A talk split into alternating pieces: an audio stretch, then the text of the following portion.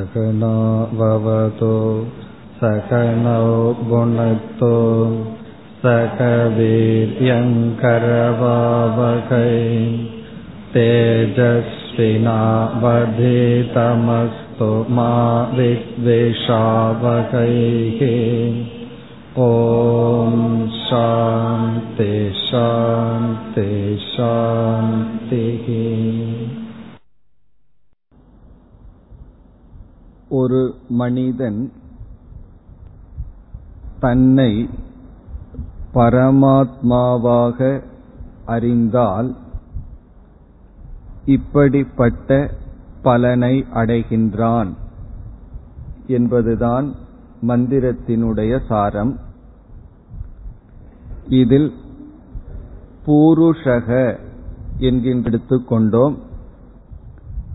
ஒரு சாதகன் அல்லது ஒரு மனிதன்.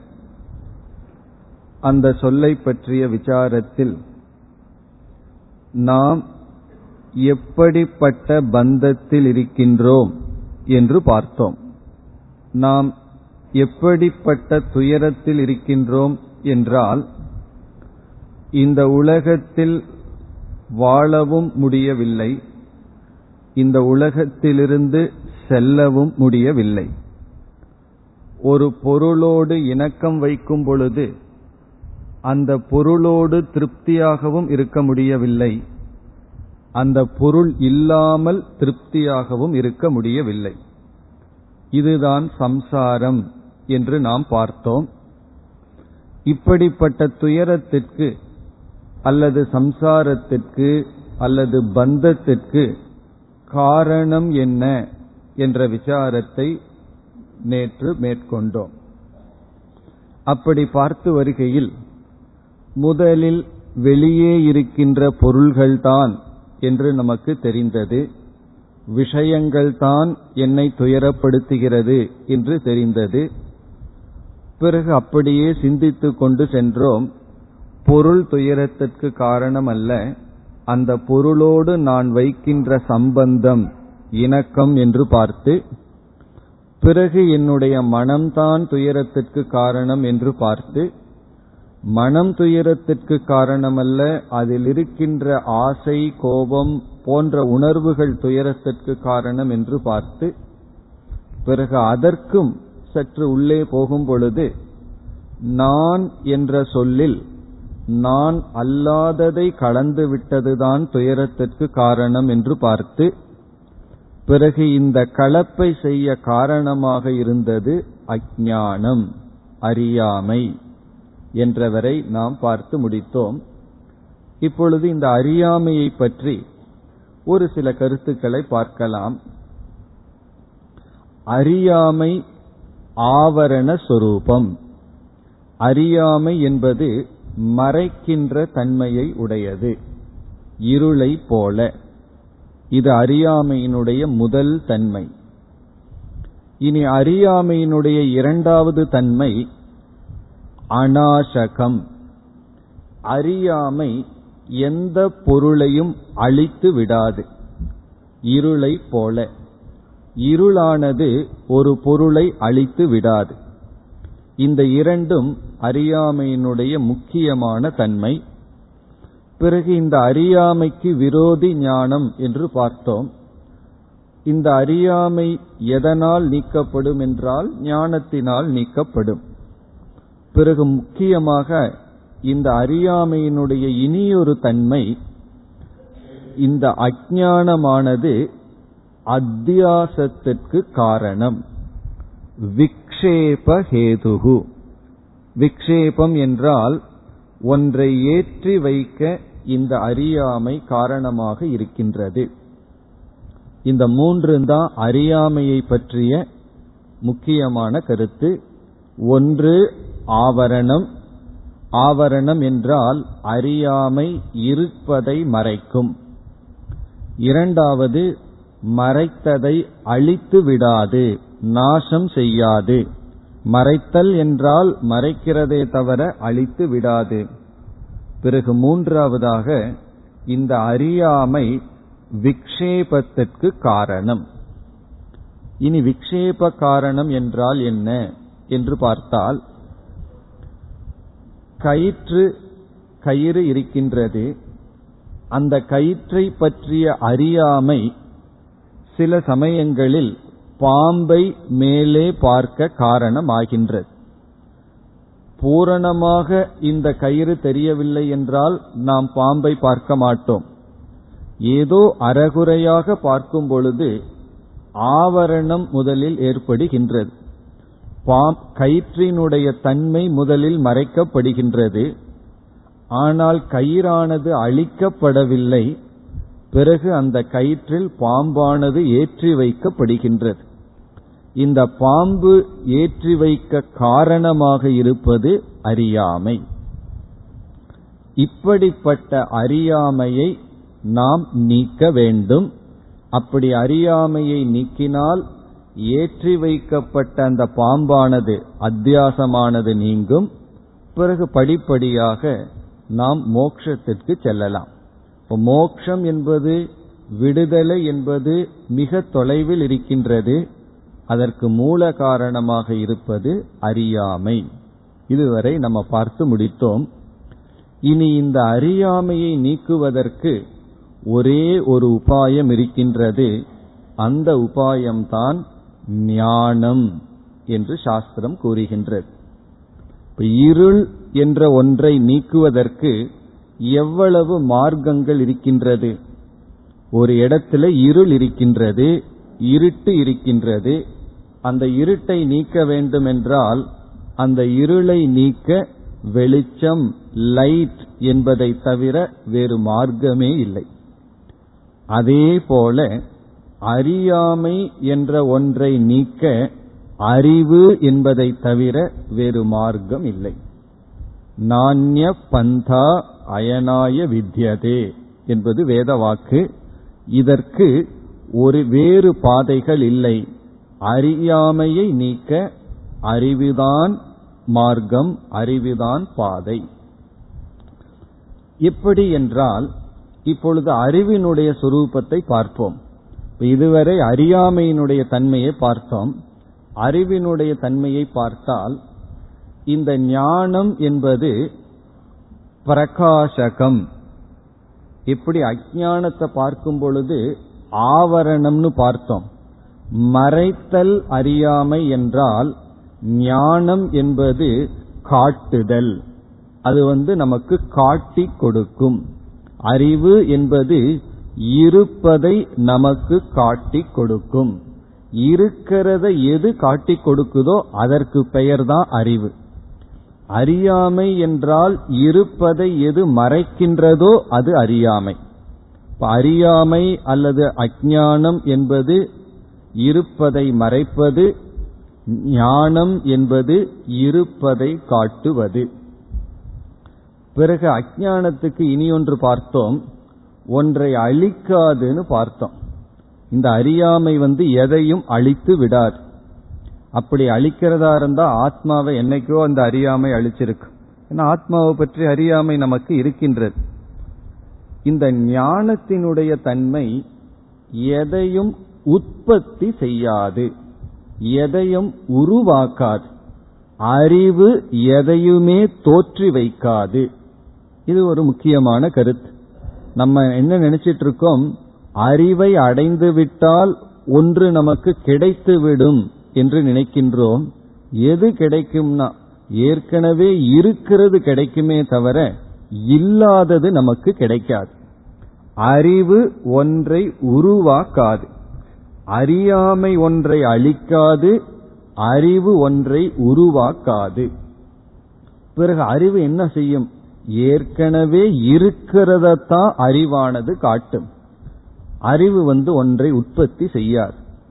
காரணம் இப்ப நம்முடைய மனதை நாம் பார்க்கின்றோம். அதுல எத்தனையோ சில குறைகள் எல்லாம் இருக்கின்றது.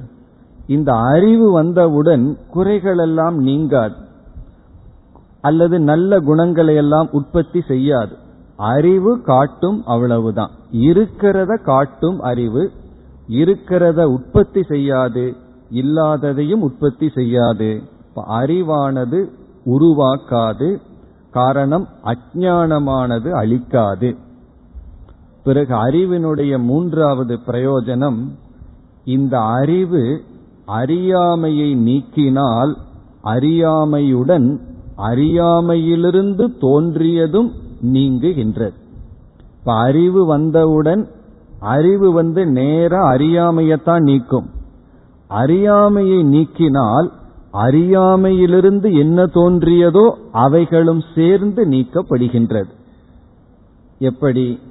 கயிற்றை பார்த்து கயிற்றை பற்றிய சரியான அறிவு வந்துவிட்டால் இந்த அறிவு பாம்பை நீக்குகின்றது. அறிவு உண்மையிலேயே பாம்பை நீக்கவில்லை. அறிவு அறியாமையை நீக்குகின்றது. பிறகு அறியாமையிலிருந்து தோன்றிய பாம்பானது நீக்கப்படுகின்றது. இது வந்து ஞானத்தினுடைய சொரூபம். இவ்விதம் ஒன்றை காட்டுகின்ற ஒன்றை உற்பத்தி செய்யாத அறியாமையையும் அதனுடைய விளைவையும் நீக்குகின்ற ஞானத்தை நாம் அடைய வேண்டும். அதுதான் அடுத்த சாதனையாக இங்கு சொல்லப்பட்டிருக்கின்றது. இப்பொழுது ஸ்லோகத்தை நாம் பார்த்தால் ஆத்மானம் சேத் விஜானியாத் அயமஸ்மீதி பூருஷக. இப்ப இதுவரை நாம் பூருஷக என்ற சொல்லினுடைய விளக்கத்தை பார்த்தோம். சாதகன் ஒரு மனிதன். இப்ப அந்த சாதகன் செய்ய சாதகனுடைய நிலையை பார்த்தோம். இப்ப அவன் எப்படி இருக்கின்றான்? பந்தப்பட்டு இருக்கின்றான். இந்த பந்தத்திலிருந்து விடுதலை அடைய வேண்டும்.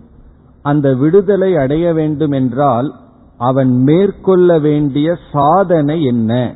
என்ற கேள்வி வரும்பொழுது நாம் இப்பொழுது பார்த்தோம் அறியாமையை நீக்க ஞானத்தை அடைய வேண்டும். அதுதான் விஜானியாத் சேத் என்ற சொல் குறிக்கின்றது. இப்ப நம்ம விஜானியாத் என்ற சொல்லினுடைய விளக்கத்திற்கு வருகின்றோம்.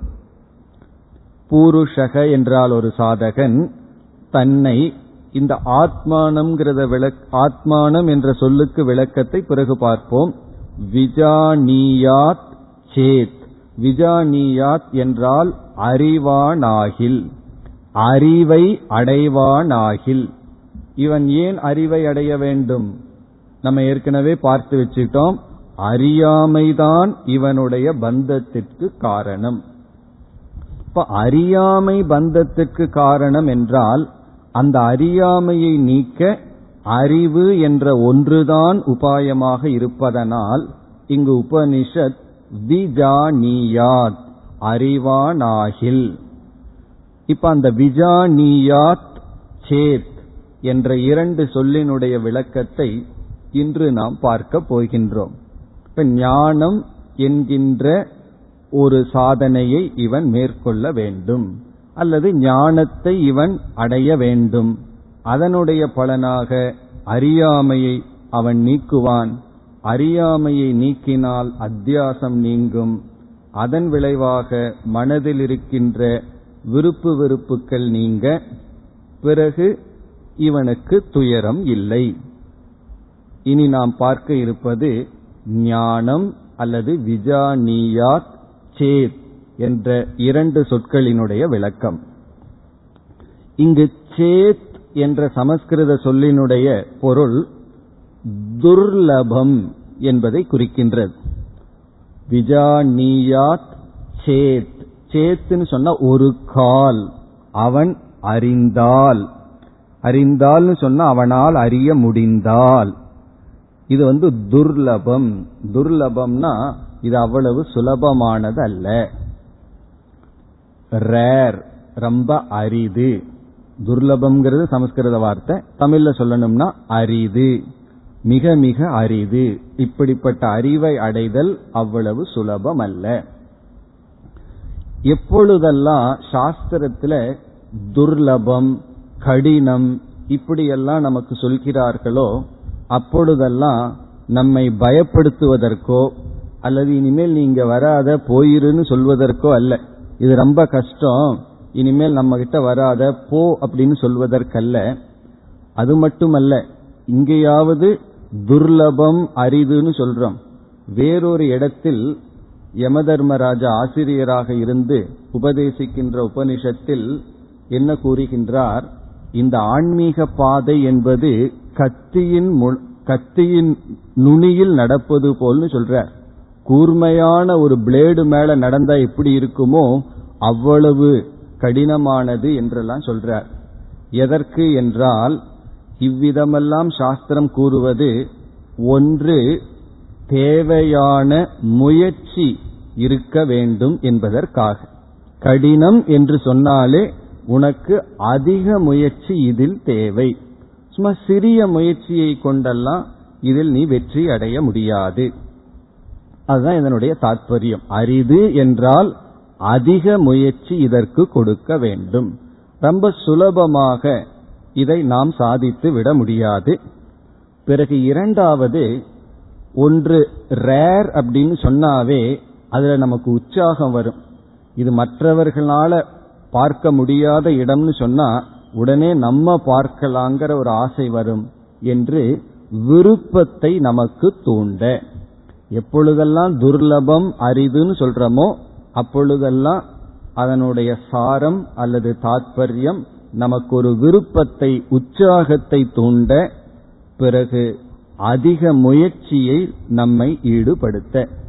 சிலர் வந்து இதற்கு முற்றிலும் விரோதமாக புரிந்து கொள்வார்கள். இப்படியெல்லாம் துர்லபம்னு சொல்வது நமக்கெல்லாம் வேண்டாம். இது யாரோருத்திருநாள் அடையப்படுவது என்பதை உபனிஷத் கூறுகிறது என்று நினைப்பார்கள். அப்படியல்ல. தேவையான முயற்சியும் பிறகு இதில் ஒரு விருப்பத்தையும் கூறத்தான் இங்கு சேத் என்ற சொல் கூறப்பட்டிருக்கிறது. இப்ப இதுவரை பூருஷக என்ற சொல்லுக்கு விளக்கமும் சேத் என்ற சொல்லுக்கும் விளக்கமும் பார்த்தோம். இனி விஜானியாத் என்ற சொல்லுக்கு வருகின்றோம். விஜானியாத் என்றால் அறிவான் அறிய வேண்டும். அப்ப இங்கு என்ன ஒரு ஜீவனுக்கு சாதனமாக கொடுக்கப்பட்டுள்ளது? அறிவை அடைதல் ஞானத்தை அடைதல். ஏன் இவன் ஞானத்தை அடைய வேண்டும்? அதற்கு ஏற்கனவே பார்த்துட்டோம். அறியாமையினாலதான் நாம் துயரப்பட்டு கொண்டிருக்கின்றோம். அது ஆரம்பத்தில் சொன்னா கோவம்தான் வரும்னு பார்த்திருக்கோம். என்னுடைய துயரத்துக்கு அறியாமை எப்படி காரணம் என்றால் நம்ம சென்ற வகுப்பில் பார்த்த அந்த படிகளை மனதில் கொள்ள வேண்டும். இறுதியில் அறியாமை என்னுடைய துயரத்திற்கு காரணம். ஆகவே நான் ஞானத்தை அடைய வேண்டும். இனி இங்கும் சில படிகளை பார்க்க போகின்றோம். ஒரு ஜீவன் செய்ய வேண்டிய சாதனைகளினுடைய படிகளை நாம் பார்க்கின்றோம். சாந்தோக்கியம் சாந்தோக்கிய உபனிஷத்தில் ஒரு இடத்தில் நாரதர் சிஷ்யராக இருக்கின்றார் சனத்குமாரர் குருவாக இருக்கின்றார். நாரதர் வந்து சனத்குமாரரிடம் சென்று ஒரு பெரிய லிஸ்ட் சொல்றார். எனக்கு வந்து இந்தந்த அறிவெல்லாம் இருக்கு. எனக்கு பூத வித்யா தெரியும் நட்சத்திர வித்யா தெரியும் ஜோதிட வித்யா தெரியும் சொல்லி தனக்கு தெரிகின்ற அனைத்து அறிவையும் சொல்லி இந்த எந்த அறிவும் என்னை திருப்திப்படுத்தவில்லை என்னை நிறைவுபடுத்தவில்லை நான் துயரப்படுகின்றேன்னு சொல்றார். பிறகு சனத்குமாரர் வந்து உபதேசம் செய்கின்றார். அந்த இடத்தில் சனத்குமாரர் நாரதற்கு சில படிகளை சொல்லி இருக்கின்றார். இப்ப அந்த சில படிகளை இப்பொழுது நாம் பார்க்கின்றோம். அந்த படிகள் என்னவென்றால் ஒரு சாதகன் மேற்கொள்ள வேண்டிய படிகள். நம்ம சில சமயங்கள்ல கீழிருந்து மேலே போவோம். முதல் படி ரெண்டாவது படின்னு. சில சமயம் மேலிருந்தும் கீழே இறங்கி வருவோம். இப்ப மேலான படியிலிருந்து கீழான படி வரைக்கும் விசாரம் செய்ய போகின்றோம். ஒரு சாதகன் கடைசிய அடைய வேண்டிய படி ஞானம். அப்படி இனி படிப்படியா இறங்கி வந்து கடைசியில எந்த படின்னு பார்ப்போம். பிறகு நம்ம என்ன செய்யலாம்? கீழ்ப்படியிலிருந்து மேலே சென்று இறுதியில் ஞானத்தை அடைய வேண்டும். இனி ஒவ்வொரு படியாக வரலாம். நம்முடைய லட்சியம் என்ன? ஞானம். அந்த ஞானத்திலிருந்து அறியாமை நீங்கி பந்தத்திலிருந்து விடுதலை அடைவோம். இனி அடுத்த கேள்வி இந்த ஞானத்தை அடைய சாதனை என்ன? இந்த ஞானத்திற்கு காரணம் என்ன? இப்ப அறிவை அடையணும்னு தெரிஞ்சிட்டோம். அறிவை அடைய வேண்டும் என்றால் என்ன செய்தால் அறிவை அடைய முடியும்? அறிவை அடைவதற்கு நான் என்ன செய்ய வேண்டும்? தலைகீழா நிக்கலாமா? யாத்திரை போலாமா? என்னதான் செய்தா எனக்கு அறிவு கிடைக்கும்? என்பது கேள்வி. அதற்கு இந்த இடத்துல எதை பற்றிய அறிவு என்ற ஒரு விசாரமும் இருக்கின்றது. இது நான் துயரப்படுகின்ற காரணத்தினால் நான் பந்தப்பட்டிருக்கின்ற காரணத்தினால் இது என்னை பற்றிய அறிவுதான். அல்லது ஆத்ம ஞானம் அல்லது பரம்பொருளை பற்றிய அறிவு அல்லது தத்துவ ஞானம் உண்மையை பற்றிய அறிவு. எது உண்மை எது பொய் என்கின்ற அறிவு. இப்ப இந்த அறிவை பெறுவதற்கு என்ன மார்க்கம்? என்றால் அங்கு சனத்குமாரர் இரண்டாவது படியாக சொல்றார். இந்த அறிவு லட்சியமாக இருந்தாலும் இந்த அறிவுக்கு சாதனம் விசாரம் என்று கூறுகின்றார். இப்ப விசாரம் என்பது ஞானத்திற்கு மார்க்கம் ஞானத்திற்கான பாதை. இப்ப நம்ம என்ன செய்ய போறோம்? இந்த விசாரத்தை பற்றி கொஞ்சம் விசாரம் செய்ய வேண்டும். இப்ப நம்ம பண்றதே விசாரம் தான் எதை பத்தி விசாரம் பண்றோம்? விசாரம் என்பதை பற்றி விசாரிப்போம். இப்ப விசாரம்னு என்ன? சாதாரண வழக்குல யாராவது வந்தா எப்படி இருக்கீங்க? நல்லா இருக்கீங்களான்னு கேட்கறத விசாரம்னு சொல்லுவோம். கொஞ்சம் விசாரம் பண்ணு என்று சொல்வார்கள். இப்ப இந்த இடத்தில் விசாரம் என்றால் என்ன? விசாரத்தினுடைய தேவை என்ன? எப்படி இந்த விசாரம் ஞானத்தை கொடுக்கின்றது என்று நாம் பார்க்க போகின்றோம். கண்கள் காதுகள் நாக்கு முதலிய இந்திரியங்கள் வழியாக ஒரு பொருளை பற்றிய அறிவை அடைவதற்கு விசாரமெல்லாம் அவசியம் இல்லை ஒரு லட்டு இருக்கு அது எவ்வளவு இனிப்பா இருக்குங்கிற ஞானத்தை அடைகிறதுக்கு அங்க என்ன விசாரம் பண்ணணும்? ஒரு விசாரமும் பண்ணாம விசாரம் பண்ணா ஞானத்தை அடைய முடியாது. ஒரு விசாரம் பண்ணாம அதை எடுத்து நாக்கில போட்டு சுவைத்தால் ஞானம் வந்துடும் ஆனா ஆத்ம விஷயத்தில் அப்படி இல்லை. அங்கு விசாரம் தேவை இருக்கின்றது. ஒரு பொருளை பற்றி நமக்கு எந்த முடிவும் இல்லை. முழுமையான அறியாம இருக்கின்றது. அப்பொழுது நமக்கு விசாரம் என்கின்றது தேவை இருக்காது. ஏன்னா அந்த பொருளை பற்றி எனக்கு எந்த ஜட்ஜ்மெண்ட்டும் கிடையாது. ஒண்ணுமே எனக்கு தெரியவில்லை. உடனே இந்திரியங்கள் வழியாக அறிவை கொடுக்கும் கருவி வழியாக அதை நான் அணுகினால் ஞானம் நமக்கு கிடைத்துவிடும். விசாரத்தினுடைய தேவை எப்பொழுது என்றால் ஒரு விஷயத்தில் நமக்கு குழப்பம் வரும்பொழுது அல்லது ஒரு விஷயத்தில் நாம் ஏற்கனவே சில முடிவுகள் எடுத்துள்ளோம் அந்த முடிவும் உண்மையும் முரணாக இருக்கும் பொழுது விசாரம் தேவைப்படுகின்றது. ஒரு விஷயம் இருக்கு அந்த விஷயத்தை பத்தி ஒன்றுமே தெரியவில்லை என்றால் வெறும் உபதேசம் மட்டும் போதும். இது இப்படி என்று சொன்னா போதும். ஆனால் அந்த விஷயத்துல நாம தவறான முடிவை வச்சிருக்கோம்னு வைத்துக் கொள்வோம். ஏற்கனவே எதை நம்ம சரியா புரிஞ்சுக்கணுமோ அந்த இடத்துல நம்ம விபரீதமாக புரிந்துள்ளோம். அதான் விபரீத ஞானம்னு சொல்றது. விபரீத ஞானம்னா தப்பா புரிஞ்சு வச்சிருக்கோம். அந்த இடத்துல தான் நமக்கு விசாரம் என்கொயரி என்பது சாதனையாக அமைகின்றது. பிறகு எந்த இடத்துல விசாரம் அவசியம் இல்லை ஒன்றுமே தெரியாத இடத்துல விசாரம் அவசியம் இல்லை ரொம்ப சுலபமான உதாரணம் கூற வேண்டும் என்றால் ஒரு ட்ரெயினுக்கு நம்ம போகணும். அந்த ட்ரெயின் எத்தனை மணிக்கு புறப்படுதுங்கிற அறிவே நமக்கு இல்லை. ஒருவரிடம் கேட்கின்றோம் இந்த ட்ரெயின் எத்தனை மணிக்கு புறப்படுகிறது? அவர் ஒன்பது மணின்னு சொல்றார். இதோட அறிவு முடிஞ்சாச்சு.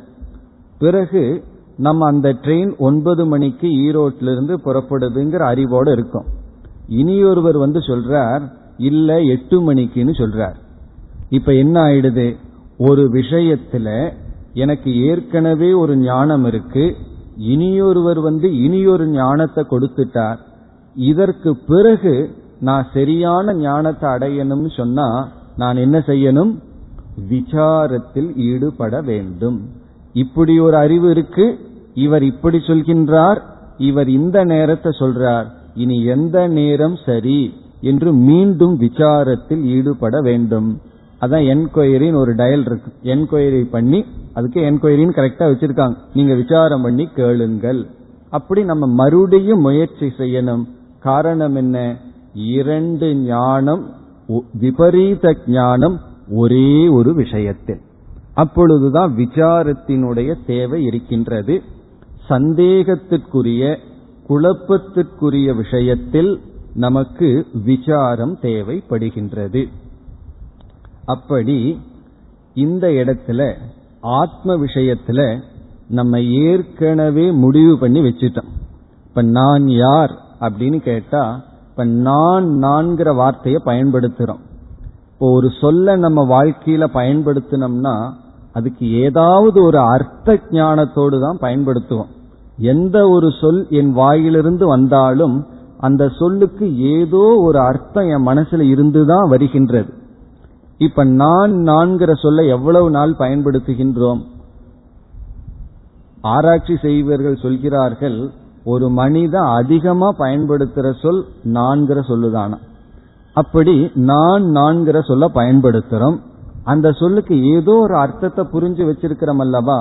அந்த அர்த்தமும் சாஸ்திரம் வந்து அந்த நான்கிற சொல்லுக்கு கொடுக்கிற அர்த்தமும் முற்றிலும் முரண்படுகின்றது. சாஸ்திரம் ஒரு அர்த்தத்தை சொல்லுது நம்ம ஒரு அர்த்தத்தை வச்சிருக்கோம். ஆகவே என்ன செய்தாக வேண்டும்? விசாரம் செய்தாக வேண்டும். காரணம் இந்த நான்கிற சொல்லில் நமக்கு அஜானம் இல்லை விபரீத ஞானம் இருக்கின்றது. வெறும் அறியாமை மட்டும் இருந்தா விசார அவசியம் இல்லை பிறகு விபரீத ஞானம் இருக்கின்றது. கயிற்ற பார்க்கவே இல்லைன்னா விசாரம் எல்லாம் அங்கு தேவையில்லை. அதை நம்ம வந்து லைத்த மூலியமா பார்த்துடலாம். கயிற்றில பாம்பை பார்த்துட்டு இருக்கும் பொழுது அங்கு என்ன செய்து கொண்டிருக்கின்றோம்? விபரீத ஞானத்துடன் இருக்கின்றோம். ஆகவே விசாரம் தேவைப்படுகின்றது. அதுபோல இங்கு நான் என்ற சொல்லில் நமக்கு விபரீத ஞானம் இருக்கின்றது. அதை சாஸ்திரத்துல இரண்டு அழகான சொற்களில் கூறுவார்கள். ஒன்றை பற்றி ஒரு அறிவும் இல்லை என்றால் அக்ரகணம் என்று சொல்வார்கள். அக்ரகணம்னா அதை நான் கிரகித்து கொள்ளவே இல்லை. அது உண்மையிலேயே அந்த ஸ்டேஜ் சுலபம்தான். ஒண்ணுமே தெரியலனா அது ரொம்ப சுலபம். காரணம் அது ஒண்ணுமே தெரியல சுலபமாக தெரிய வைத்து விடலாம்.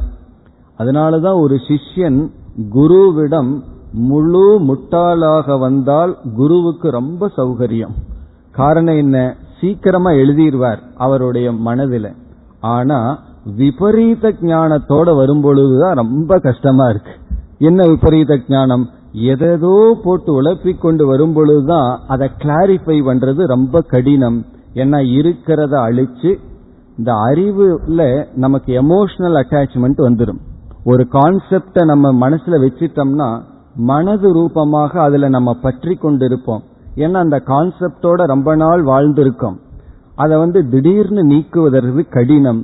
அப்படி இந்த அக்ரகணம்னா ஒன்னையுமே கிரகித்து கொள்ளாமல் இருத்தல். அது ரொம்ப சுலபம். அங்க பெரிய விசாரம் எல்லாம் நமக்கு தேவையில்லை. ஒருவர் உபதேசம் செஞ்சா நமக்கு உடனடியாக புரிந்துவிடும். இந்த இரண்டாவது சாஸ்திரம் என்ன சொல்கின்றது? அந்யதா கிரகணம் என்று சொல்கிறது. அந்யதானா இருப்பதற்கு வேறாக கிரகணம்னா புரிந்து கொள்ளுதல். அக்ரகம்னா ஒரு பொருளை வந்து புரிந்து கொள்ளாமலேயே இருத்தல். அந்நதா கிரகணம்னா அதற்கு விபரீதமாக புரிந்து கொள்ளுதல். அப்ப எங்கு விசாரம் தேவை என்றால் எங்கு அந்நதா கிரகணம் இருக்கின்றதோ எங்கு ஒரு பொருளை அதற்கு விபரீதமாக புரிந்துள்ளோமோ அங்குதான் விசாரம் நமக்கு தேவைப்படுகின்றது. விசாரத்துக்கு நம்ம தமிழ்ல சொல்லணும்னா ஆலோசனை ஆராய்ச்சி. என்கொயரி. அங்குதான் நமக்கு நன்கு தேவைப்படுகிறது. அப்படி விசாரம் பண்ணணும்னா மனது அமைதியாக இருக்க வேண்டும் தெளிவாக இருக்க வேண்டும். அந்த தெளிவான அமைதியான மனதில் மெதுவாக அங்கேயே அவசரப்படாம வேகமில்லாமல் இது ஏன் இப்படி இருக்கின்றது இது இப்படி சொல்வதற்கு என்ன காரணம் என்றெல்லாம் சில நியாயங்கள் இருக்கின்றது. இப்ப விசாரத்திற்கு லட்சணமே பிரமாணத்வாரா நியாய பிரயோக என்று சொல்வார்கள்.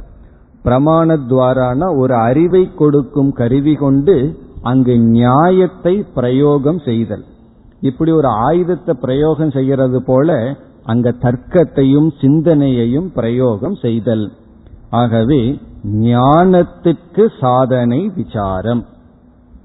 இனி இந்த விசாரத்துல ஒரே ஒரு கருத்து இந்த விசாரத்தை நம்ம சுயமா செய்யறதா? அல்லது இனியொருவருடைய துணை கொண்டு செய்வதா? இந்த விசாரத்திற்கு துணை தேவையா இல்லையா? என்பதுதான் கேள்வி. என்ன ஞானம் வேண்டும்னா நமக்கு விசாரம் வேணும். இப்ப எந்த இடத்துல இருக்கோம்? விபரீத ஞானத்தில் இருந்துட்டு இருக்கோம். தவறா உன்னை புரிஞ்சிட்டு இருக்கோம். அதை சரியா புரியணும்னா நம்ம ஆராய்ச்சி பண்ணணும் ஆலோசனை செய்யணும் விசாரத்தை மேற்கொள்ள வேண்டும். இந்த விசாரத்திற்கு துணை தேவையா இல்லையா என்றால் உபனிஷத் என்ன சொல்கின்றது? தேவை பிளஸ் தேவை இல்லை. அதுதான் சாஸ்திரமே. சாஸ்திரத்துக்குள்ள போனாவே குழப்பம்தான். இந்த விசாரத்திலேயே சில குழப்பங்கள் எல்லாம் நமக்கு இருக்கின்றது. எப்படி என்றால் ஏற்கனவே நம்மிடத்துல இருக்கிற அறிவு நமக்கு துணை புரிந்திருந்தால் நம்ம அந்நியதா கிரகணத்தை பண்ணியிருக்க மாட்டோம். தப்பா புரிஞ்சிருக்க மாட்டோம். தப்பா புரிஞ்சிருக்கிறோங்கிறதுல இருந்தே இப்ப இருக்கிற அறிவு நமக்கு துணை புரியவில்லைன்னு தெரிகிறது. இப்ப இப்ப இருக்கின்ற அறிவு துணை புரியவில்லைன்னா நமக்கு துணை தேவை. அதனாலதான் கூறுவார்கள் இந்த விசாரம் எப்பொழுதும் குரு சாஸ்திரத்தின் மூலமாகத்தான் செய்ய வேண்டும். ஆரம்பத்தில் குரு சாஸ்திரத்தினுடைய துணை கொண்டு ஒரு சாதகன் விசாரத்தில் ஈடுபட வேண்டும். இது வந்து ஒரு ஸ்டேஜ் முதல் படி. குருவினுடைய துணை கொண்டும் சாஸ்திரத்தினுடைய துணை கொண்டும் நாம் விசாரத்தில் ஈடுபட வேண்டும். பிறகு அடுத்தது என்னவென்றால் குரு வந்து எப்படி விசாரம் பண்ணணுங்கிற ஒரு பேட்டனை போட்டு கொடுப்பார். அதை நம்ம கேட்டுட்டே இருக்கிறோம்னா அதை நம்ம கேட்டுட்டு இருப்பவர்கள் தான் சுயமாக சிந்திப்பவர்கள் அல்ல. அந்த ஒரு வழிமுறையை நாம் வாங்கிக் கொண்டு நாமும் சுயமான முயற்சியில் ஈடுபட வேண்டும். ஆகவே இந்த விசாரம் பாதி சாஸ்திரம் குரு மீதி நம்முடைய கையில் இருக்கின்றது. இதுவும் ஒரு உபனிஷத்தில் மிக அழகாக கூறப்பட்டிருக்கிறது. தைத்திரிய உபனிஷத்தில் குருவானவர் சிஷ்யனுக்கு சில டிப்ஸ் கொடுப்பார். எதனால் இவைகள் தோன்றி எதனால் இவைகள் காக்கப்பட்டு எதற்குள் இவைகள் ஒடுங்குகின்றதோ அதுதான் ஆத்மான்னு ஒரு டிப்ஸ் கொடுத்துருவார். அந்த பிருகுங்கிற சிஷ்யர் என்ன செய்வார்? தனிமையில போயிடுவார். போய் கொஞ்ச நாள் இருந்து தியானம் பண்ணி ஒரு ஸ்டெப்புக்கு போயிட்டு மீண்டும் குரு கிட்ட வருவார். வந்த உடனே அவர் அடுத்த ஸ்டெப்ப சொல்லி கொடுப்பார். பிறகு அவர் கொஞ்ச நாள் தனிமையில போயிடுவார். போய் விசாரம் பண்ணுவார். அடுத்த ஸ்டெப்புக்கு வருவார். எப்ப இவர் வர்றத நிக்கிறார்னா கடைசி ஸ்டெப் ஆனந்த ஆத்மான்னு புரிஞ்சதுக்கு அப்புறம் குரு குருவிடம் வர்றதை அவர் நிறுத்தி விட்டார். குருவும் புரிஞ்சிட்டார். இனி நீ வர வேண்டான்னு சொல்லி. அப்படி சாஸ்திரம் குருவினுடைய துணை கொண்டும் பிறகு சுயமாகவும் சிந்திக்க வேண்டும். சுயமாகவும் விசாரத்தில் ஈடுபட வேண்டும். இந்த ரெண்டு பேலன்ஸா போகணும். அப்படி விசாரம் சுயமாகவும் உதவியுடனும் மேற்கொண்டால் ஞானம் நமக்கு கிடைக்கும். இனி அடுத்த சாதனைக்கு செல்லலாம். இப்ப வந்து ஞானம் லட்சியம். அந்த ஞானத்தை அடைய நமக்கு விசாரம் தேவை. ஏன் விசாரம் தேவைன்னா நம்ம அடைய வேண்டிய இடத்துல விபரீத ஞானத்தோட இருந்திருக்கோம். ஆகவே விசாரம் தேவை. இனி அடுத்தது இந்த விசாரம் மேற்கொள்ள இந்த விசாரம் வந்து சக்சஸ்ஃபுல்லா நடக்க காரணம் என்ன? விசாரம் நடக்க விசாரத்துல வெற்றி அடைய வேண்டும் என்றால் எது ஆதாரம்? அதற்கு வந்து சனத்குமாரர் கூறுகின்ற பதில் ஸ்ரத்தா. விசாரத்துக்கு ஆதாரம் ஸ்ரத்தா. இந்த ஸ்ரத்தை இருந்தால்தான் ஒருவன் விசாரத்தில் ஈடுபட்டு வெற்றியை அடைய முடியும். இப்ப நம்ம பார்க்கணும் இந்த ஸ்ரத்தைக்கும் விசாரத்திற்கு என்ன சம்பந்தம்? ஸ்ரத்தைனா என்ன? நம்பிக்கை. ஸ்ரத்தை என்றால் நம்பிக்கை விசுவாசம். இந்த ஸ்ரத்தைக்கு லட்சணமே குரு வேதாந்த வாக்கியேஷு விஸ்வாசக. குருவினுடைய வாக்கியத்திலும் வேதாந்த வாக்கியத்திலும் நம்பிக்கை. அதாவது பிரமாணத்துல ஸ்ரத்தா ஞானத்தை கொடுக்கும் கருவியில் இருக்கின்ற நம்பிக்கை. இந்த ஸ்ரத்தை தான் நமக்கு விசாரத்தை பூர்த்தி செய்ய உதவுகின்ற சாதனை. அது எப்படி? எப்படி வந்து ஸ்ரத்தை உதவி செய்கின்றது? இப்ப வந்து குருவானவர் ஒரு வாக்கியத்தை சிஷியனிடம் கூறுகின்றார். என்ன சொல்றார்?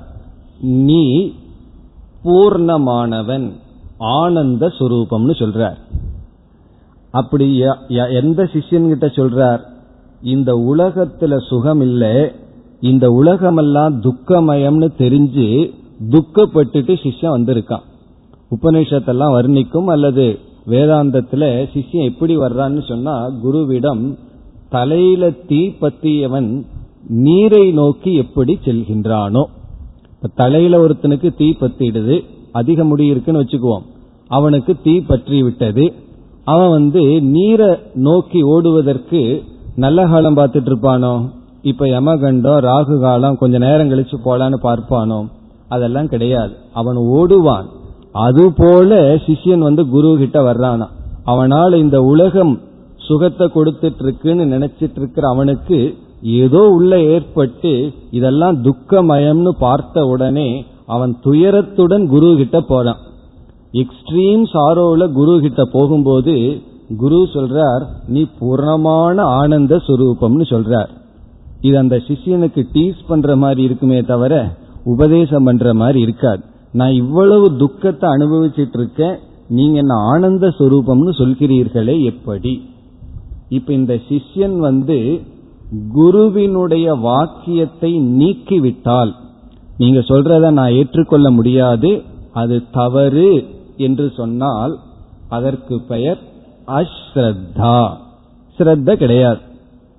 ஏன்னா குருவினுடைய வாக்கியத்தை ஏற்றுக்கொள்ளவே இல்லை அக்செப்ட் பண்ணவே கிடையாது. அது அஸ்ரத்தா அஸ்ரத்தான நம்பிக்கை இன்மை சரி இவனுக்கு குரு மேல அட்டாச்மெண்ட் வந்துடுதுன்னு வச்சுக்குவோமே. குரு மேல ரொம்ப பற்று வந்து விட்டது. குரு சொல்றார் நீ ஆனந்த சுரூபம்னு. இவனோ துக்கமா இருக்கார். இவன் என்ன சொல்கின்றார்? குரு சொல்றதுனால அது சரிதான் என்று அப்படியே ஏற்றுக்கொண்டால் அதை வந்து குஸ்ரத்தா என்று சொல்வார்கள்.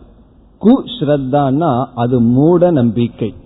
காரணம் என்னவென்றால் அந்த வாக்கியம் எனக்கு புரிகிற வரைக்கும் அதை நான் ஏற்றுக்கொள்ள கூடாது ஒரு வாக்கியம் வந்து நான் உணரும் வரை வரைக்கும் அது என்னுடைய அறிவுன்னு நான் சொல்லவே கூடாது. அதே சமயத்துல நிராகரித்து விட்டால் அஸ்ரத்தா. அதை நான் ரிஜெக்ட் பண்ணிட்டேன்னா ஸ்ரத்த இல்லை. அதை நான் அப்படியே ஜீர்ணிச்சிட்டேன்னா குரு என்ன சொல்றாரோ அது சரிதான். நான் புத்திய பயன்படுத்தவே மாட்டேன். அவர் சொல்றத அப்படியே கேட்கின்றேன்னாலும் அது சிரத்தை அல்ல அது சரியான சிரத்தை அல்ல அதை நம்ம மூட நம்பிக்கைன்னு தான் சொல்ல வேண்டும். பிறகு என்னதான் செய்வான் என்றால் ஸ்ரத்தைனா பிறகு என்ன என்றால் குரு சொல்வதை ஏற்றுக்கொண்டு அதுல உண்மை இருக்கு. பிறகு என்னுடைய அனுபவம் அவருடைய வாக்கியத்திற்கு முரண்படுகின்றது. இனி அவருடைய வாக்கியமும் என்னுடைய அனுபவமும் எப்படி முரண்படாமல் புரிந்து கொள்வது என்று சிந்தித்து விசாரத்தில் ஈடுபடுவதுதான் ஸ்ரத்தை. அவருடைய வாக்கியத்தை ஏற்றுக்கொள்ளவும் கூடாது. ஏற்றுக்கொள்ளவும் கூடாதுன்னா அது எனக்கு ஞானமாகவில்லை. அதே சமயத்தில் அந்த வாக்கியத்தில் தவறும் இல்லை அந்த வாக்கியம் இருக்கின்றது. ஆனால் எனக்குள் இருக்கின்ற சில அனுபவங்கள் விபரீத ஞானம் அந்த வாக்கியத்தை புரிந்து கொள்ளாமல் தடையாக இருக்கின்றது. ஆகவே நான் என்னை கேள்வி கேட்கின்றேன் அந்த வாக்கியத்தை கேள்வி கேட்கவில்லை. பிறகு என்ன கேள்வி கேட்டு என்னுடைய விபரீத ஞானத்தை நீக்கி அந்த வாக்கியம் எனக்கு அறிவாக போகும் வரை நான் என்ன செய்தாகணும்? அந்த வாக்கியத்தை நம்ம மனசுக்குள்ள ரீட்டைன் பண்ணி ஆகணும். வச்சாகணும். அதை வச்சு பாதுகாக்க உதவி செய்வதுதான் ஸ்ரத்தை. அந்த நம்பிக்கைன்னு ஒன்று இருந்தாதான் அந்த நம்பிக்கையானது நமக்கு ஞானம் விசாரத்திற்கு துணை புரிந்து விசாரம் ஞானமாக மாறும். நம்ம மாலை வகுப்புல ஞானத்துக்கு காரணம் ஸ்ரத்தைன்னு மட்டும் சொல்லிட்டோம் ஆனா இங்க இடையில ஒன்னு சேர்த்து இருக்கோம். ஞானத்துக்கு காரணம் ஸ்ரத்தை விசாரத்தில் ஈடுபட்டு விசாரம் நமக்கு ஞானத்தை கொடுக்கும். இந்த ஞானத்துக்கும் ஸ்ரத்தைக்கும் இடையில விசாரம் என்று ஒன்று இருக்கின்றது. அப்படி இந்த ஸ்ரத்தை நம்பிக்கை நமக்கு ஞானத்தை கொடுக்க துணையாக இருக்கின்ற விசாரத்தில் நம்மை ஈடுபடுத்தும். இந்த இடத்துல தான் நம்ம ஒன்றை உணர வேண்டும். இந்த ஹெல்ப்லெஸ்னஸ்ங்கிறத உணரணும். நான் எந்த இடத்துல சிரத்த வைக்கிறதுன்னு நீ அடுத்த கேள்வி. ஏன்னா எத்தனையோ ஸ்டேட்மெண்ட்ஸ் இருக்கு. எத்தனையோ வாக்கியங்கள் எனக்கு முரண்படுவது போல் சொல்கிறார்கள். பிறகு எந்த வாக்கியத்துல சிரத்த வைக்கிறது? நான் துயரப்பட்டு இருக்கேன் ஒரு குரு சொல்றார் நீயும் கடவுளும் வேறுதான். இனி ஒரு குரு சொல்றார் நீ கடவுளினுடைய ஒரு அங்கம் போல. இனியொருவர் சொல்றார் நீயும் ஈஸ்வரனும் உண்மையில் ஒன்றுதான். இப்ப மூணு வாக்கியம் இருக்கு. நான் எதுல போய் ஸ்ரத்த வைப்பது என்ற கேள்வி வருகின்றது. எல்லா மகான்கள் சொன்ன வாக்கியங்கள் தான். அப்பொழுதுதான் இந்த இடத்துல இவர் வாக்கியத்துலதான் உண்மை கண்டுபிடிக்க போறங்கிற அளவு ஞானம் இருந்ததுன்னா நம்ம ஞானிகள் தான். ஸ்ரத்தையெல்லாம் நமக்கு தேவையில்லை. இந்த வாக்கியம்தான் இவரிடத்துல நான் ஸ்ரத்த வச்சாதான் எனக்கு வந்து மோட்சம் கிடைக்குங்கிற ஞானம் சிஷ்யனுக்கு இல்லை. இப்ப இந்த இடத்துல தான் நம்ம வந்து சிஷ்யனுடைய அந்த ஹெல்ப்லெஸ்னஸ் சொல்வார்கள். ஒன்றுமே தெரியாத நிலை இருக்கின்றது. அது ஒரு குருடனை போல. எப்படி என்றால் எங்க நம்ம நம்பிக்கை வைக்கணும்னு தெரியல. ஆனாலும் நம்பிக்கை வைக்காம நம்ம வாழ முடியாது. அப்பொழுதுதான் ஈஸ்வரனுடைய அனுகிரகத்தை உணர வேண்டும். இப்ப நம்ம தர்மப்படி வாழ்ந்தால் நம்மளுடைய தர்மம் வந்து நம்ம வந்து சரியான இடத்தில் வைக்கும். நம்ம வந்து எல்லாத்திலையுமே குறுக்கு வழியில போயிட்டு இருக்கிற நம்ம இங்கேயும் குறுக்கு வழியில போய் ஷார்ட்கட்ல எல்லாம் போகணும்னு நினைச்சோம்னா பிறகு வந்து நம்மை சரியான வழிக்கு எடுத்து செல்லாது. அப்ப அபூர்வமான ஒரு புண்ணியம்தான் நம்மை சரியான வழிக்கு கொண்டு வந்து நிறுத்தும். இப்ப இவ்விதத்தில் இந்த ஸ்ரத்தை நமக்கு விசாரத்தில் ஈடுபடுத்தி இனி இந்த விசாரம் ஞானத்தை கொடுக்கும். இப்ப மூணு படிக்கு இறங்கி வந்திருக்கோம். இப்ப ஞானத்தில் இருந்தோம் ஞானத்தை விட்டுட்டு விசாரத்துக்கு வந்தோம் இனி ஸ்ரத்தைக்கு வந்தோம். இனி அடுத்த கேள்வி ஸ்ரத்த வர்றதுக்கு என்ன செய்வது? ஸ்ரத்த இருந்தா நல்லதுதான். ஸ்ரத்த எனக்கு வரணுமே ஸ்ரத்த வரமாட்டேங்குதே. சில பேர் சொல்வார்கள் அல்லவா நான் நீங்க சொல்றத நம்ப விரும்புறேன் ஆனா நம்ப முடியலையே. ஒரு ஸ்ரத்தை வரவில்லையே அதற்கு என்ன செய்வது? இங்க மீண்டும் சனத்குமாரர் சொல்றார் உனக்கு குருவிடத்திலையும் வேதாந்தத்திலையும் ஸ்ரத்தை வர வேண்டும் என்றால் அந்த ஸ்ரத்தைக்கு காரணம் சேவா என்ற பதிலை சொல்கின்றார். சேவா அங்கு சொல்ற வார்த்தை கிருத்திகி கிருத்திகின சர்வீஸ் சேவை. இப்ப அந்த சேவைக்கும் சிரத்தைக்கு என்ன சம்பந்தம்னு பார்ப்போம். சேவைன்னா என்ன? சாப்பிடும்போது இருக்கிற சேவை அல்ல. இங்கு சேவை என்பது சர்வீஸ். எப்படி என்றால் இப்ப வந்து ஒரு சிஷ்யன் குருவிடம் செல்கின்றான். குருவிடம் சென்று குருவுக்கு செய்கின்ற சேவைதான் இவனுக்கு குருவிடம் ஸ்ரத்தை உருவாகும்.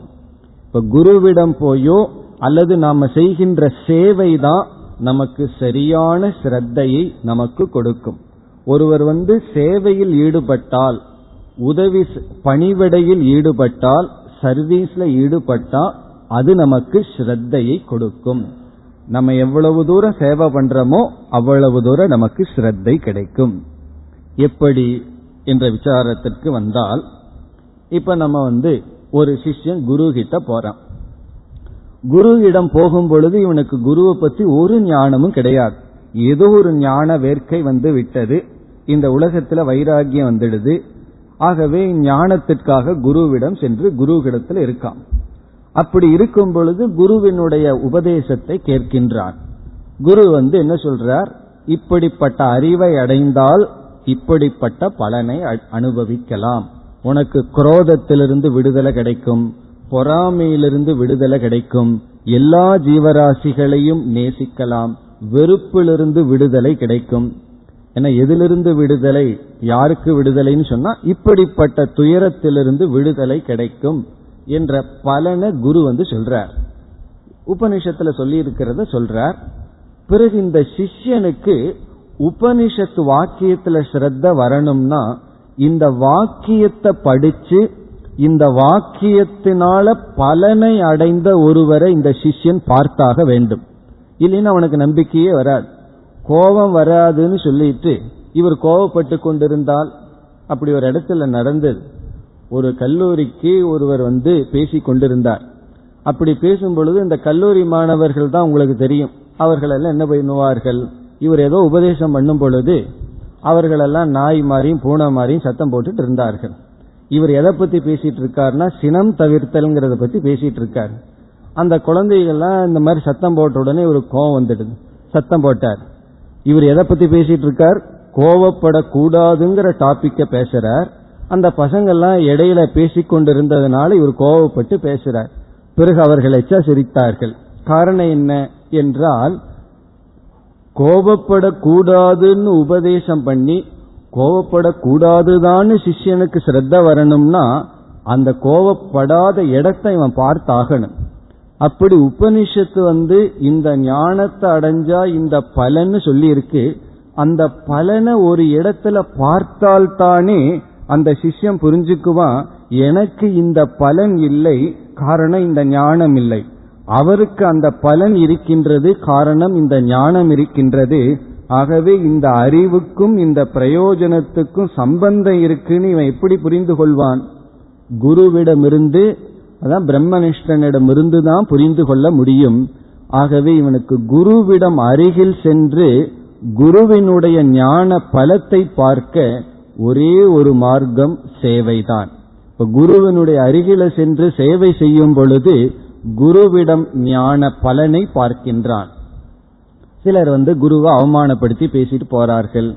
சிலர் வந்து குருவை வந்து புகழ்ந்து செல்கிறார்கள். குரு வந்து ரெண்டையும் சமமாக பார்க்கின்றார். அப்பொழுதுதான் இவனுக்கு அந்த பிரமாணத்தில் அந்த உபனிஷத்தில் சிரத்தை வருகின்றது. அப்படி இந்த சேவையானது குருவிடம் இருக்கின்ற ஞான பலனை பார்க்க உதவி செய்கின்றது. இது வந்து முதல் பிரயோஜனம். அடுத்த ஒரு பிரயோஜனம் என்னவென்றால் நம்ம வந்து ஒருவருக்கு சேவை செய்கின்றோம். அது குருவாகலாம் ஏழை எளியவர்களாகலாம். அப்படி சேவை செய்யும் பொழுது அதனால நமக்கு இந்த ஞானத்திற்கு முக்கியமான ஒரு தகுதி சாஸ்திரத்தில் அடிக்கடி சொல்வது வினயம் என்கின்ற தகுதி. வினயம் என்றால் பணிவு. இந்த பணிவு என்பது நமக்கு சேவையினால தான் நமக்கு கிடைக்கும். அதனால நம்ம எப்படிப்பட்ட சேவையை எடுத்துக்கணும்? எந்த சேவையில் நமக்கு பணிவு கிடைக்குமோ இப்ப குரு கிட்ட சிஷ்யன் போகும் பொழுது குரு வந்து எல்லா வேலையும் செய்ய சொல்லுவார்.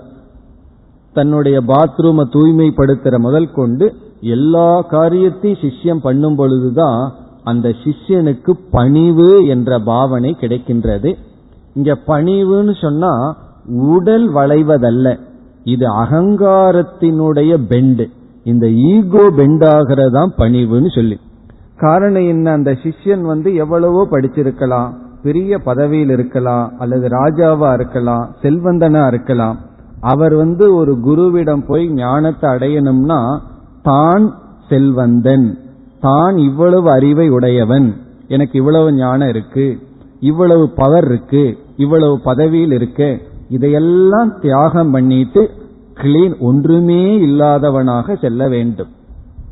இப்ப அந்த காலத்து புராணத்தில எல்லாம் பார்த்தோம்னா ஒரு ராஜா குரு கிட்ட போறாருன்னு சொன்னா அவர் ரதத்துல போய் குருவிடனுடைய குடிசைக்கு முன்னாடி நிக்க மாட்டார். ஒரு பத்தடி அல்லது இரு ஒரு கிலோமீட்டர் முன்னாடியே ரதத்தை நிறுத்திடுவார் செப்பல் அங்கேயே கழட்டி விட்டுருவார் சாதாரண உடையில நடந்து போவார். அவருக்கு சர்வீஸ் பண்றதுக்கு எத்தனையோ பேர் இருக்கார்கள். ஆனா இவர் தான் போய் குருவுக்கு சேவை செய்து ஞானத்தை அடைவார்.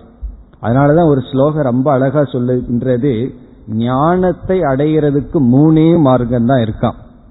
ஒன்று வித்யா வித்யா. அதாவது அறிவை கொடுத்து அறிவை வாங்கிக்கிறதா. இதெல்லாம் நம்ம ரிஷிகேஷ்ல ஆசிரமத்துல பார்க்கலாம். ஒரு பிரம்மச்சாரி ஒரு சாதகர் என்ன செய்வார்? நான் உனக்கு ஹிந்தி சொல்லி கொடுக்கிறேன் நீ எனக்கு இங்கிலீஷ் சொல்லி கொடுன்னு சொல்லி அறிவை கொடுத்து அறிவை வாங்கி கொள்ளுதல். வித்யா வித்யா. நான் உனக்கு இந்த அறிவை கொடுக்கிறேன் நீ எனக்கு இந்த அறிவை கொடு. இனி ஒரு மீன்ஸ் இருக்கு. தனேன வித்யா. பணத்தை கொடுத்து அறிவை வாங்குவது. நீ எனக்கு இவ்வளவு சொல்லிக் கொடு அதுக்கு நான் ஃபீஸ் கொடுக்கிறேன் அப்படின்னு பணத்தை கொடுத்து வாங்குதல். இது ரெண்டாவது முறையான அறிவை வாங்கும் நிலை. மூன்றாவது சேவையா வித்யா. நான் என்னுடைய சேவையை கொடுக்கின்றேன் நீ எனக்கு அறிவை கொடு. பிறகு அந்த ஸ்லோகம் எப்படி முடிக்குதுன்னா இந்த மூணுக்கு அப்பாற்பட்ட விஷயத்துல ஞானத்தை வாங்காதன்னு சொல்லுது. சும்மா வாங்காதன்னு சொல்லுது. ஒன்னா அறிவை கொடுத்து அறிவை வாங்கு பொருளை கொடுத்து அறிவை வாங்கு அல்லது உன்னுடைய சர்வீஸ் சேவையை கொடுத்து வாங்கு. பிறகு மீண்டும் சொல்வார்கள் நீ எத்தனையோ அறிவுகளை இப்ப சில அறிவை பணத்தை கொடுத்து வாங்கியிருப்போம் சில அறிவை விஷய அறிவை கொடுத்து வாங்கியிருப்போம் சில அறிவை சேவையை கொடுத்து வாங்கியிருப்போம்.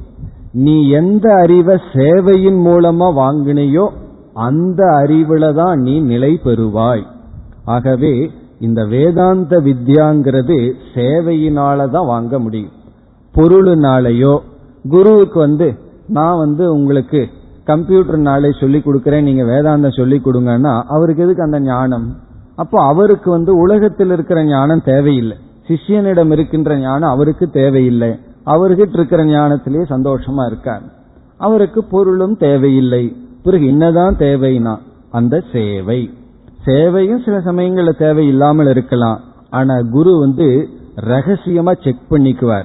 சேவை மனப்பான்மை இருக்கா? அப்படி இருந்தால்தான் அவர் வந்து மெதுவா ஞானத்தை கொடுப்பார். அதாவது ஒருவர் ஒரு செயல் செய்ய வேண்டும் என்றால் அந்த செயலுக்கு ஏதாவது ஒரு தூண்டுதல் இருக்க வேண்டும். இப்ப குரு வந்து ஸ்ரத்தையா டீச் பண்ணணும்னு சொன்னா அவர் ஒரு பிரம்மனிஷ்டனாக இருந்தால் அவருக்கு ஒரு தூண்டுதல் வந்து சாஸ்திரம் கிருபா கருணை என்று சொல்கின்றது. அவர் கருணை வசப்பட்டுத்தான் சிஷ்யர்களுக்கு உபதேசம் பண்றாராம். காரணம் என்னன்னா அவர் நினைச்சு பார்க்கிறாரு தான் அந்த சிஷ்யனுடைய ஸ்டேஜில் இருந்த காலத்தில். அவருடைய குரு உபதேசம் பண்ண மறுத்திருந்தால் நான் எப்படி இருப்பேன்னு நினைச்சு பார்க்கிறார். ஆகவே அந்த சிஷ்யனுடைய நிலையை பார்த்து இவருக்குள் ஒரு கிருப்பை வருகின்றது. இப்போ இந்த கிருப்பையை உற்பத்தி பண்றது யார் என்றால் அது சிஷ்யன்தான். எப்படின்னா அவனுடைய ஸ்ரத்தையினால் சேவை மனப்பான்மையினால் சேவை செய்ய முடியுதோ இல்லையோ அந்த மனப்பான்மை இருந்தா போதும். ஏன்னா சில சமயங்கள்ல சிஷ்யர்களுக்கு ரொம்ப வயதாயிருக்கும். ஒரு சாமிஜி என்னிடத்துல சொன்னார் அவர் வந்து ஒரு கிராம மாதிரி இருக்கிற சூழ்நிலையிலிருந்து பெரிய புராணம் இதெல்லாம் எடுத்துக்கொண்டு இருக்கின்றார். அவர்களுக்கு ஒரு பத்து சிஷ்யர்கள் இருக்கிறார்கள். அதுல வந்து அந்த பத்து சிஷ்யர்கள்ல மினிமம் வயது வந்து அறுபத்தஞ்சு. மேக்சிமம் வயது எண்பது வரைக்கும் போகுது. அப்போ வந்து அந்த சிஷ்யர்கள் சொல்வார்களாம் சாமிஜி கிளாஸுக்கு போகும்போது அவர் சைக்கிள்ல தான் போவார். சைக்கிள்ல போய் கோயில நிறுத்திட்டு கிளாஸ் எடுப்பார். அப்படியே என்னையும் கூப்பிட்டு போயிருங்கன்னு சொல்லுவார். அப்போ இப்ப குரு தான் சிஷியர்களுக்கு சேவை பண்ண வேண்டியது இருக்கு. ஏன்னா அவ்வளவு வயசாச்சு எண்பது வயசு ஆச்சு இவர் என்ன சொல்றார்?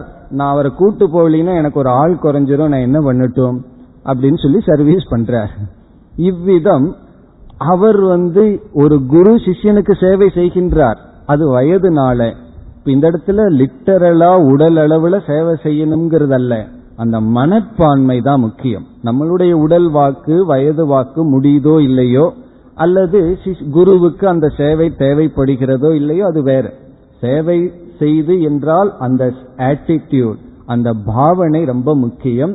அந்த பாவனை சிஷ்யனிடம் இருக்குன்னு தெரிஞ்சாதான் குரு மனதார எடுத்து அந்த சிஷ்யனுக்கு புரிகிற விதத்தில் அவரால் சொல்ல முடியும்.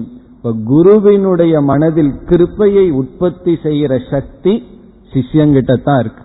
அதனாலதான் நமக்கு ஞான ஸ்ரத்தை இருந்தா அந்த ஸ்ரத்தை எப்படி ஞானத்தை கொடுக்கின்றதுன்னா ஸ்ரத்தை குருவிடம் ஒரு கிருப்பையை உற்பத்தி செய்து பிறகு அவரிடம் உபதேசத்தை வாங்கி நமக்கு புரிய வைக்கின்றது. ஆகவே நம்முடைய ஸ்ரத்தை நமக்கே ஞானத்தை கொடுக்கின்றது. அந்த ஸ்ரத்தைக்கு காரணம் சேவா. இந்த சேவைக்கு இப்படி பல பிரயோஜனம் இருக்கின்றது. சில சமயங்கள்ல நம்ம நேரடியா ஒரு குருவுக்கு சேவை பண்ணி தான் அதே குரு கிட்ட ஞானம் கிடைக்கணுங்கிற அவசியம் இல்லை. சிலதெல்லாம் நம்ம பார்க்கிறோம். அப்படி ஒரு பிரம்மச்சாரி என்ன பண்ணார்? ஒரு ஆசிரமத்துக்கு சென்றார். அந்த ஆசிரமத்துல சர்வீஸ் பண்ற சென்டர் தான். அங்கு பதினஞ்சு வருடம் அங்கு அவர் வந்து சேவை செய்தார். எப்பாவது அவர் புஸ்தகத்தை எடுக்கிறன்னா அந்த ஆசிரமத்தில் இருப்பவர்கள் என்ன செய்வார்கள்? இதெல்லாம் நீ படிக்க கூடாது இந்த சர்வீஸ் பண்றதுல தான் மோட்சம்னு வைத்து கொண்டு இருந்தார்கள். ஏன்னா இவனுக்கு ஞானம் வந்தா அந்த ஆசிரமத்தை விட்டு போயிட்டா சேவை செய்யறதுக்கு ஆள் இல்லையேன்னு வச்சிட்டு இருந்தார்கள். ஆனா என்ன ஆச்சு ஒரு காலம் வந்தது அவனுக்கு பக்குவம் வந்தது அவன் அந்த ஆசிரமத்தை விட்டு வந்தான். இவன் இப்படி ஒரு இடத்துல சேவை செய்துள்ளான்னு குருவுக்கு தெரிஞ்சவுடன் குரு சொன்னார் இனி நீ ஒரு சேவையும் பண்ண வேண்டாம். உனக்கு எல்லா வசதியும் நான் பண்ணி தர்றேன். நீ என்னிடத்திலிருந்து படின்னு சொன்னார். ஏன்னா இவருக்கு வேறொருவரிடத்திலிருந்து சேவை கிடைச்சாச்சு. இவன் சேவை எங்கோ செய்திருக்கான். அந்த பலனை இந்த குருவிடம் ஒருவன் அனுபவிக்கின்றான். வேறொரு குருவிடம் அனுபவிக்கின்றான். அப்படி எங்காவது யாருக்காவது நாம் ஒரு சேவை செய்தால் அதனுடைய பலன் நமக்கு ஸ்ரத்தையை கொடுக்கும். ஸ்ரத்தைனா சரியான இடத்துல ஸ்ரத்தையை கொடுக்கும். அந்த ஸ்ரத்தை விசாரத்தில் நம்மை ஈடுபடுத்தும். அந்த விசாரம் நமக்கு ஞானத்தை கொடுக்கும். அந்த ஞானம் அறியாமையை நீக்கும். அறியாமை நீங்கினால் அத்தியாசம் நீங்குகின்றது.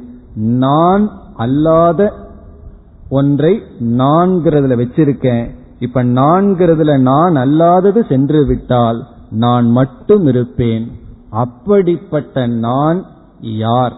என்பதுதான் கேள்வி. இந்த நான் அல்லாததை நீக்கிய நான் யார்? அந்த விசாரத்தை நாம் நாளை செய்ய ஆரம்பிக்கின்றோம். ஓம் போர் நமத போர் நமிதம் போர் போர் நமுதச்சதேம் பூர்ணய பூர்ணமாதாய பூர்ணமேவாவசிஷ்யதேம் ஓம் சாந்தி சாந்தி சாந்தி